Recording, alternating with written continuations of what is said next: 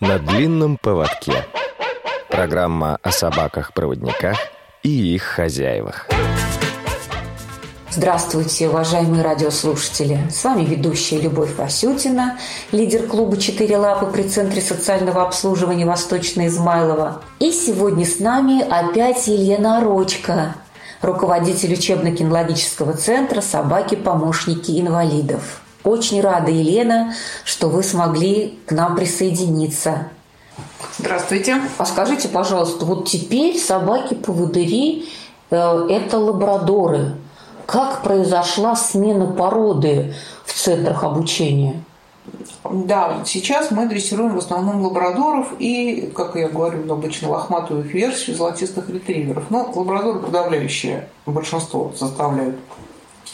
А когда мы только начинали и до нас, дрессировали в основном овчарок. Тех, которые были на тот момент наиболее э, представлены да, в большем количестве, то есть восточноевропейских, потом немецких, сейчас тоже немецких, э, ну, на, на грани, да, когда появились лабрадоры, но уже другого несколько типа. Порода менялась. И когда появились лабрадоры, а до определенного момента их в стране просто не было. Был какой-то один или два представителя, подаренные каким-то нашим политическим там, лидерам, который, конечно, поводыри не попадал. Вот. А в то время как за рубежом эта порода была уже достаточно распространена и очень признана, что ли. Она вписывалась хорошо в городскую жизнь, вот в те устои жизненные, которые там были. У нас были другие условия, и это оправдывает то, что лабрадоры эти как-то не вписывались с их добродушием, таким вот открытостью. Э, другое было время, да, собака должна была быть бдительной, как и люди. Вот. И когда они наконец появились, эти самые лабрадоры, то мы а, с, ней, с большим недоверием к ним отнеслись потому что они очень сильно отличались от тех собак, которых мы дрессировали. Они отличались не в худшую сторону, они были другими. А, они обладали такими качествами, которые были нам непонятны, вот их само поведение, даже сам вот стиль поведения собаки. Те, у кого есть собаки, и кто там их дрессировал разных, кто поймет меня. Объяснить это на словах, ну, довольно сложно. Ну, казалось, собака и собака. Но ведь все породы, они имеют свою большую-большую историю и выводились все с определенной целью. И это, безусловно, как правило, это была цель э, какого-то использования их, применения, и, соответственно, сформированное поведение собаки. И, соответственно, отличие отличаются они друг от друга очень сильно.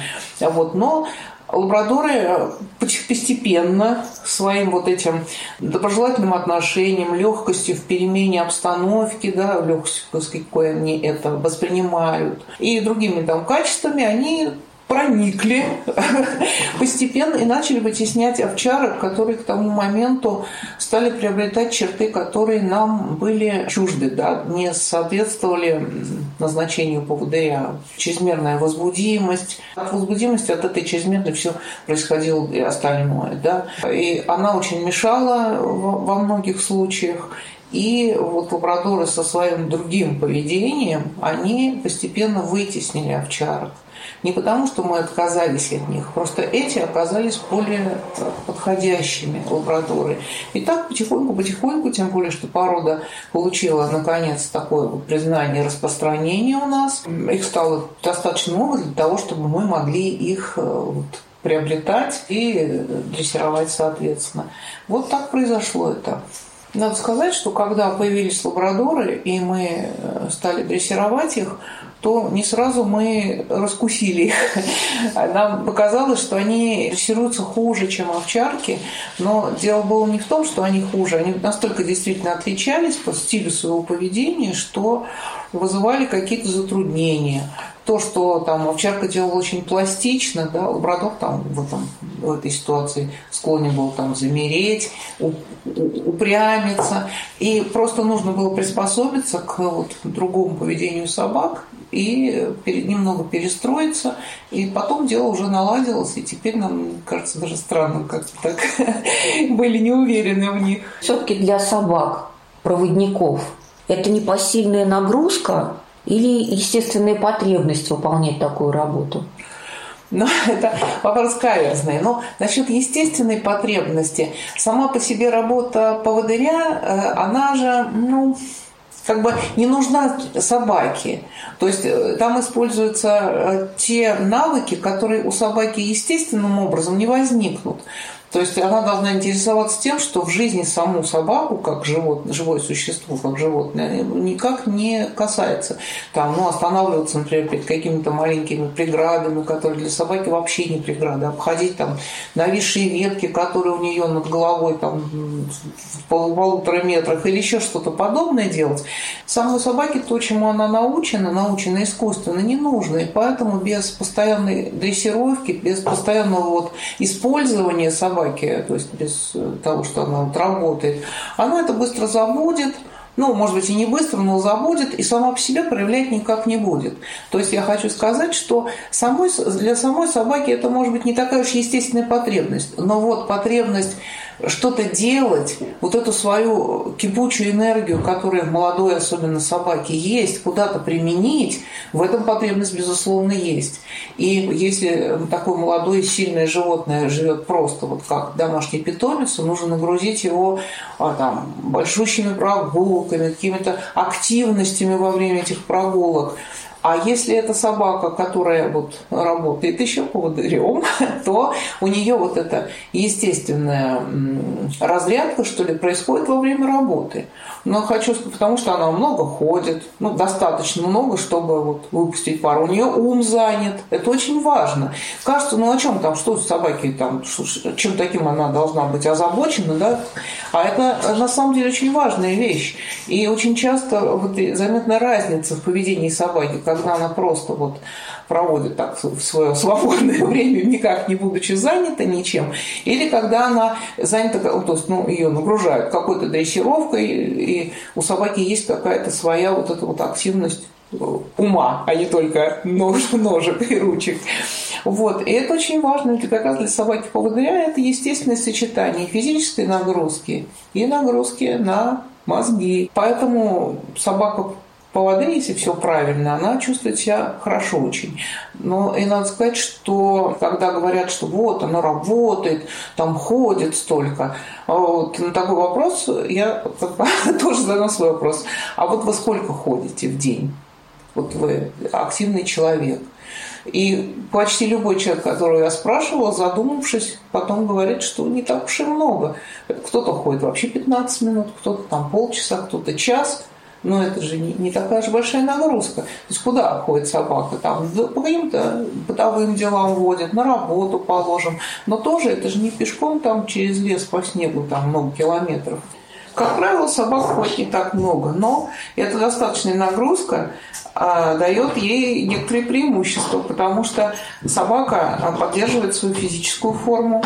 И даже вот было такое наблюдение нашего ветеринарного врача, которая, слушая, как работает сердце наших собак, вдруг внезапно для нас сказала, а вы знаете, вот сколько я еще наблюдаю других собак, такого хорошего сердечка, как у наших вот, поводырей, я не всегда встречаю у других собак. И мы так очень вдохновились этим, потому что равномерная такая физическая нагрузка оказалась очень полезной для здоровья. И вот мы можем это как плюс тоже отнести. Спасибо большое. Я надеюсь, что с этим вопросом мы разобрались. А теперь расскажите, пожалуйста, как подбирают собак для дрессировки? Наши постоянные слушатели, наверное, хорошо знают об этом. Но, как выяснилось, наша новая аудитория, подключившаяся к нашим эфирам недавно, совершенно ничего не знает об особенностях появления собак-проводников. Да, для того, чтобы получилась собака-проводник, происходит огромная работа. И начинается она с поиска щенков. Мы покупаем щенков у заводчиков, поскольку отдельного разведения для такой работы, как у нас, не существует, то это обычные собаки, щенки, которых э, покупают и другие люди. Но у нас есть свои требования к этим щенкам. Щенков мы покупаем в возрасте от трех, ну, от двух с половиной, наверное, месяцев скорее, и тех, которых уже можно смотреть в реальных условиях вывести на улицу, то есть те, у кого, у кого же есть прививки. И этим занимается отдельный человек у нас, который тестирует щенков. Мы очень благодарны, кстати, тем заводчикам, которые вот идут нам навстречу и позволяют протестировать своих щенков – как бы вот понимают, что как вот своя ответственность и даже э, испытывают некоторую гордость за то, что щенки потом в конечном счете становятся помощниками для людей с потерей зрения. Но как происходит? Мы приезжаем, наша сотрудница приезжает к щенкам, к заводчику и э, проверяет реакцию щенков на разные факторы, на присутствие чужого человека, на то, как они реагируют на там, то, что их трогают, незнакомый человек, то, что незнакомый человек там чем-то гремит, хлопает в ладоши, еще как-то себя ведет необычно, предположим, раскрывает зонтик. Вот. И реакция щенков должна быть такая, ну, дружелюбная, спокойная. Щенок не должен пугаться. Он должен, если даже что-то его э, слегка так изумило и напугало, он должен проявлять потом интерес, стараться освоиться с этим предметом или там событием каким-то. Это говорит о том, что у него есть хороший потенциал справляться с какими-то необычными а, обстоятельствами, которые то и дело встречаются на пути у собаки-поводыря. Вот, ну, проверка сложная, там много всего. Я думаю, что останавливаться на этом не стоит, но выбранные претенденты становятся нашими, да, мы покупаем их, расплачиваемся по всем правилам, что немаловажно, потому что, ну, понятно, что это обычные щенки, которые для этого предназначены.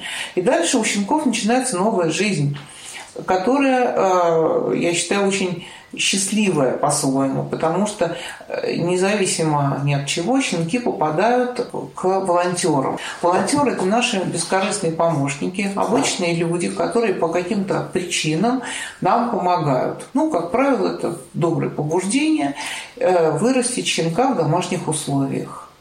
Понятно, что люди, которые ну, вот, готовы так нам помогать, это люди добрые, отзывчивые, ответственные. И прежде чем дать им щенка, мы убеждаемся в этом, потому что это для нас этот щенок большая ценность во всех отношениях.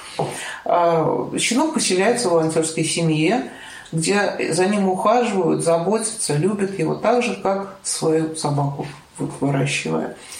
Это сложный момент, который завершается тем, что собака расстается, уже выросшая собака расстается с своими волонтерами, переезжает к нам в центр.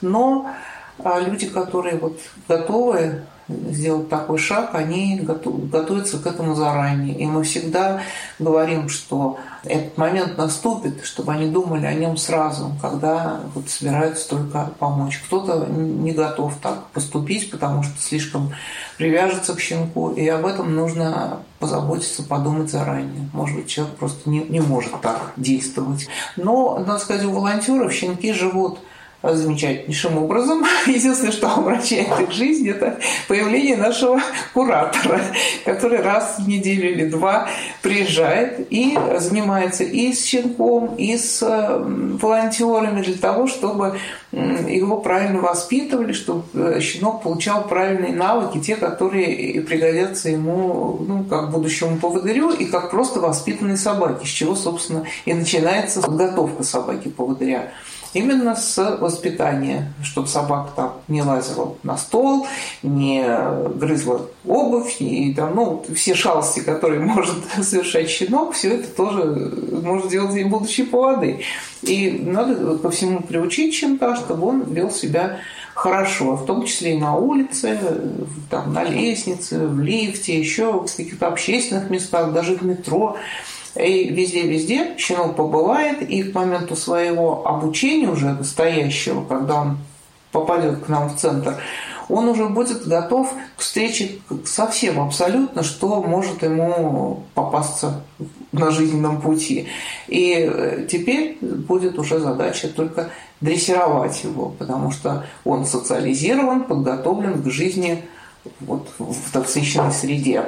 Сейчас прервемся и продолжим беседу после небольшой паузы. Вы слушаете Радио ВОЗ. Напоминаю радиослушателям, что мы сегодня беседуем с Еленой Орочко, руководителем учебно-кинологического центра «Собаки. Помощники инвалидов». Елена, мы готовы вас слушать дальше. Волонтеры – наши добровольные помощники, и их основная задача – вот именно занятие щенков, воспитание, то есть все, что они могут дать э, вот, щенку в этом плане. Но есть еще материальная сторона, щенка надо кормить, а там какие-то ветеринарные процедуры предполагаются. Ну, довольно много расходов возникает. И все эти расходы мы берем на себя. Мы предоставляем все, что нужно для вот, выращивания щенка волонтерам, ну или оплачиваем какие-то их расходы экстренные, которые они вынуждены сделать сами. Это вот очень важный момент, я считаю. Мы очень зависим от э, участия волонтеров в нашей работе, но, тем не менее, не каждый может стать волонтером. Есть определенные, ну, естественным образом возникающие ограничения, что ли, ну, или правила. Но, прежде всего, поскольку сами мы работаем в Москве, Московской области, в Ближнем Подмосковье, то э, волонтеры обычно ну, должны что ли жить, для того, чтобы мы их выбрали, должны жить э, неподалеку. То есть это Москва и ближнее-ближнее Подмосковье. Кроме того, конечно, все члены семьи волонтеров должны быть согласны с тем, что они берут собаку. Они должны быть а, в этом плане единодушны и там, отделить как-то обязанности по содержанию этого щенка между собой. А, нужно иметь в виду, что с щенком нужно будет много хлопот возникнет, что нужно будет там заниматься, уделять ему время, и тоже нужно, чтобы э, это люди понимали. И, ну, понятно, что маленький щенок нуждается в контроле, в постоянном присутствии человека, поэтому э, волонтерами становятся те, у кого в дневное время кто-то дома появляется. Это не обязательно там круглые сутки кто-то при щенке, но большие перерывы, когда нет никого дома, а, ну, такой, такой вариант нам не подходит. То есть обычно там 3-4 часа это приемлемо, а больше уже нет. Ну и очень важно, чтобы волонтеры выполняли наши э, рекомендации, советы по выращиванию щенка, были готовы принимать нашего куратора в удобное для них время для того, чтобы правильно щенка воспитывать. И мы приглашаем желающих стать нашими волонтерами, но, конечно, предварительно оцените свои, так сказать, возможности. Но вот я рассказала о волонтерской программе. Хочу сказать, что выращивание щенка – затратное дело, но это не единственные расходы, которые стоят на пути к подготовке собаки поводыря. А дальше еще есть дрессировка, всякие расходы на там, снаряжение, оборудование, на содержание помещения и так далее, и так далее. То есть это большая сумма, о которой я уже говорила в прошлый раз, это 750 тысяч рублей на подготовку только одной собаки. И как благотворительная организация мы рады помощи, потому что именно из помощи тех, кто готов помочь, и складывается наш бюджет. Мы призываем и частных лиц, обычных людей. Они могут пожертвовать абсолютно любую комфортную для них сумму. И можно это сделать через наш сайт, который легко найти в поисковике по названию организации «Собаки-помощники инвалидов». А вот коммерческим компаниям мы можем сделать а, такое предложение, совершить корпоративное пожертвование и поддержать одну из наших программ. Вот наиболее популярно а, поддержать подготовку о собаке, например, или даже нескольких собак, покрыть расходы на подготовку. И э, не просто это такое в одну сторону как бы действие. Мы будем регулярно сообщать жертвователям о том, как, каковы успехи этих собак и кому в конце концов они достанутся в качестве вот собак-поводырей, помощников. Ну и также можно принять участие в волонтерской программе. Это тоже большая поддержка воспитать будущего поводыря. Для нас важна абсолютно любая помощь, потому что только вместе с нашими сторонниками и партнерами мы сможем продолжать свою работу и делать жизнь незрячих людей в России лучше. Вы можете э, связаться с нами по телефону 8 985 416 92 77. Ну или, как я сказала, найти нас в интернете на нашем сайте guidox.ru. Лучше это сделать по названию организаций «Собаки. Помощники инвалидов». Давайте вернемся к разговору о работе центра. Расскажите, куда переезжают собаки из волонтерских семей? Э, когда нашим собакам, молодым, бывшим щенкам, э, исполняется примерно год, они переезжают к нам в центр. Мы расположены в Московской области, очень близко от Москвы. И здесь у нас есть помещение, в котором живут собаки. Это теплое, чистое очень э, помещение, где собакам очень комфортно. Они живут в вольерчиках, ну, вольерчиках, которые даже вольером не, не, не поворачивается язык назвать, почти что комнатки. Вот. Собака живет или одна, или в компании с другой собакой. И э, у них очень, мы считаем, хорошие условия. Ну, собственно, все, кто приезжает к нам в гости, убеждаются в этом. Собаки э, живут в теплом помещении, светлом, и э, их выгуливают три раза в день два раза кормят. Этим занимаются отдельные люди, персонал, который как раз посвящает себя полностью вот уходу за собаками. Люди, которые работают сутками, то есть сутки через трое, да, такой график. То есть собаки никогда не остаются без присмотра. Обычно в центре одновременно бывает ну, где-то 15 собак. Э, там плюс-минус. Вот, ну, максимум, сколько можем разместить, это 20, ну, если очень постараемся, 25. Но такого количества нас еще не было. Одновременно, я имею в виду. Вот. Э, ну, кроме вот этого комфортного житья, собаки начинают по-настоящему учиться. А, у нас есть несколько дрессировщиков, очень опытных людей, профессионалов, которые занимаются собаками-поводырями уже много-много лет, а некоторые даже и десятилетий. И э, у каждого дрессировщика под контролем, что ли, да, в распоряжении каждого дрессировщика находится две-три собаки одновременно. И свое рабочее время он делит между этими собаками по тому плану, который у него складывается. Кому-то уделяет больше времени, кому-то меньше. Дрессирует э, по определенной программе собак.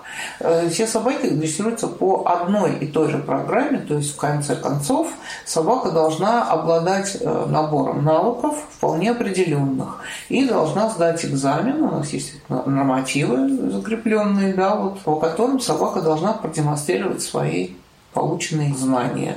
Надо сказать, что сам экзамен – это достаточно испытание не столько для собаки большое, сколько для тренера, для дрессировщика, потому что его основная часть заключается в том, что собака должна провести своего дрессировщика по одному из знакомых ей изученных маршрутов, но дрессировщик при этом надевает светонепроницаемые очки и становится незрячим человеком на этот период.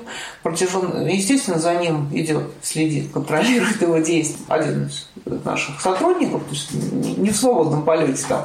Но э, собака должна провести по этому маршруту без ошибок, человека довести до конца, и по условиям этой проверки сам дрессировщик, он не имеет права подсказывать собаке что-либо, даже если может это сделать. То есть собака должна полностью взять на себя все, вот, э, всю инициативу, выполнить все так, как она будет работать с будущим ее хозяином, незрячим человеком, и даже, как мы считаем, даже более качественно, потому что, как правило, будущий хозяин, он может как-то сориентироваться, помочь собаке, подсказать что-то, вот, а вот условия проверки, они более жесткие. Когда собака сдает экзамен, она готова перейти к новому человеку, и мы приглашаем к нам в центр ее будущего хозяина.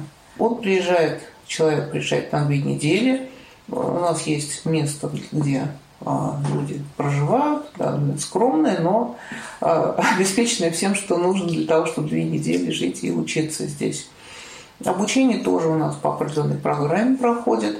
А, этим обучением занимается и э, дрессировщик, который э, дрессировал собаку, и э, подключаются еще другие сотрудники, которые проводят определенные занятия для того, чтобы человек получил полный набор знаний, чтобы он стал действительно грамотным собаковладельцем. Мы к этому стремимся, и в большинстве случаев это получаем.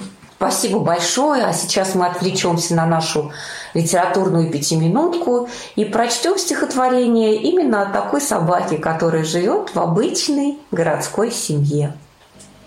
«Щенок и снег» Стихотворение Леонида Дьяконова На первый снег взглянул щенок И ничего понять не мог Откуда столько белых мух набилось к нам во двор? А может, это птичий пух летит через забор? Он пасть раскрыл и снегу хвать и стал задумчиво жевать. Жует, жует. Ну вот беда, на языке одна вода. Совсем сконфузился щенок и в конуру обратно лег. Он был не глуп, а просто мал, и снег впервые увидал. Передача подходит к концу. Давайте закончим ее вашими пожеланиями, адресованными радиослушателям. Сегодня мне хотелось бы поговорить о доступности и дружелюбности городской среды для владельцев собак-поводырей. С этой целью мы развиваем проект «Мы рады собакам-поводырям» и помогаем бизнесу стать доступным для клиентов, которые не видят – мы проводим онлайн и офлайн тренинги, чтобы вот включить в систему обучения персонала компаний а, информацию об особенностях работы с незрячими клиентами и с клиентами с собаками-поводырями. Делаем мы это абсолютно бесплатно. И если вы хотите, чтобы мы помогли вашей организации в обучении персонала, то, пожалуйста, связывайтесь с нами по тем контактам, которые я уже озвучивала, и мы с радостью вам поможем Спасибо огромное за познавательное интервью. Желаем вам успехов, крепкого здоровья, плодотворной кинологической жизни. Надеемся на продолжение беседы с вами в следующей передаче. А я напомню, что сегодня у нас в гостях была Елена Орочка, руководитель учебно-кинологического центра «Собаки. Помощники инвалидов». На длинном поводке. Программа о собаках-проводниках и их хозяевах.